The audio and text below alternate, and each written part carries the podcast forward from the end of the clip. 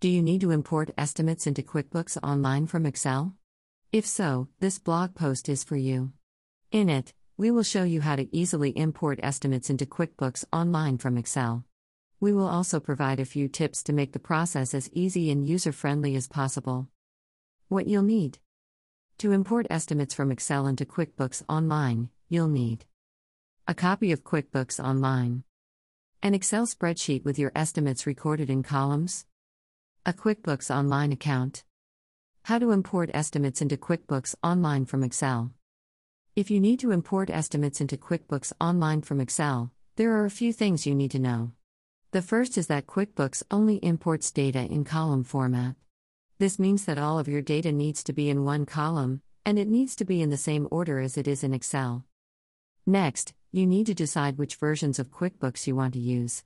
If you're using QuickBooks 2019 or later, then you can use the built in estimating feature. If you're using QuickBooks 2017 or earlier, then you'll need to use the import feature from Excel.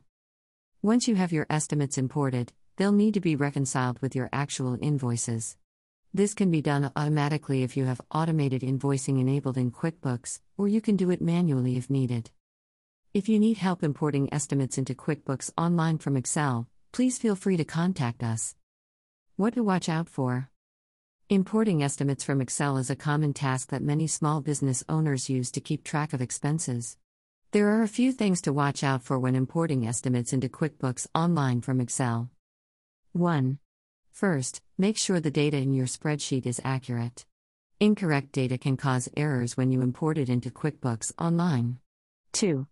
Second, be sure to enter the correct column headers in your spreadsheet. If you don't, QuickBooks Online may not recognize the data as an estimate and will not allow you to import it into the program. 3. Finally, make sure you format the data correctly in QuickBooks Online. The formatting options vary depending on which version of QuickBooks you're using, but most versions allow you to specify how many decimal places should be included for numbers and dollar amounts, as well as whether figures should be presented left to right or right to left. Conclusion If you're like most business owners, you probably spend a lot of time organizing and managing your finances in Excel. Unfortunately, that data can sometimes be difficult to import into QuickBooks Online. In this article, We'll show you how to easily import your financial data from Excel into QuickBooks Online using the QuickBooks Import Data tool. Reference https colon slash slash notepin.co slash shared slash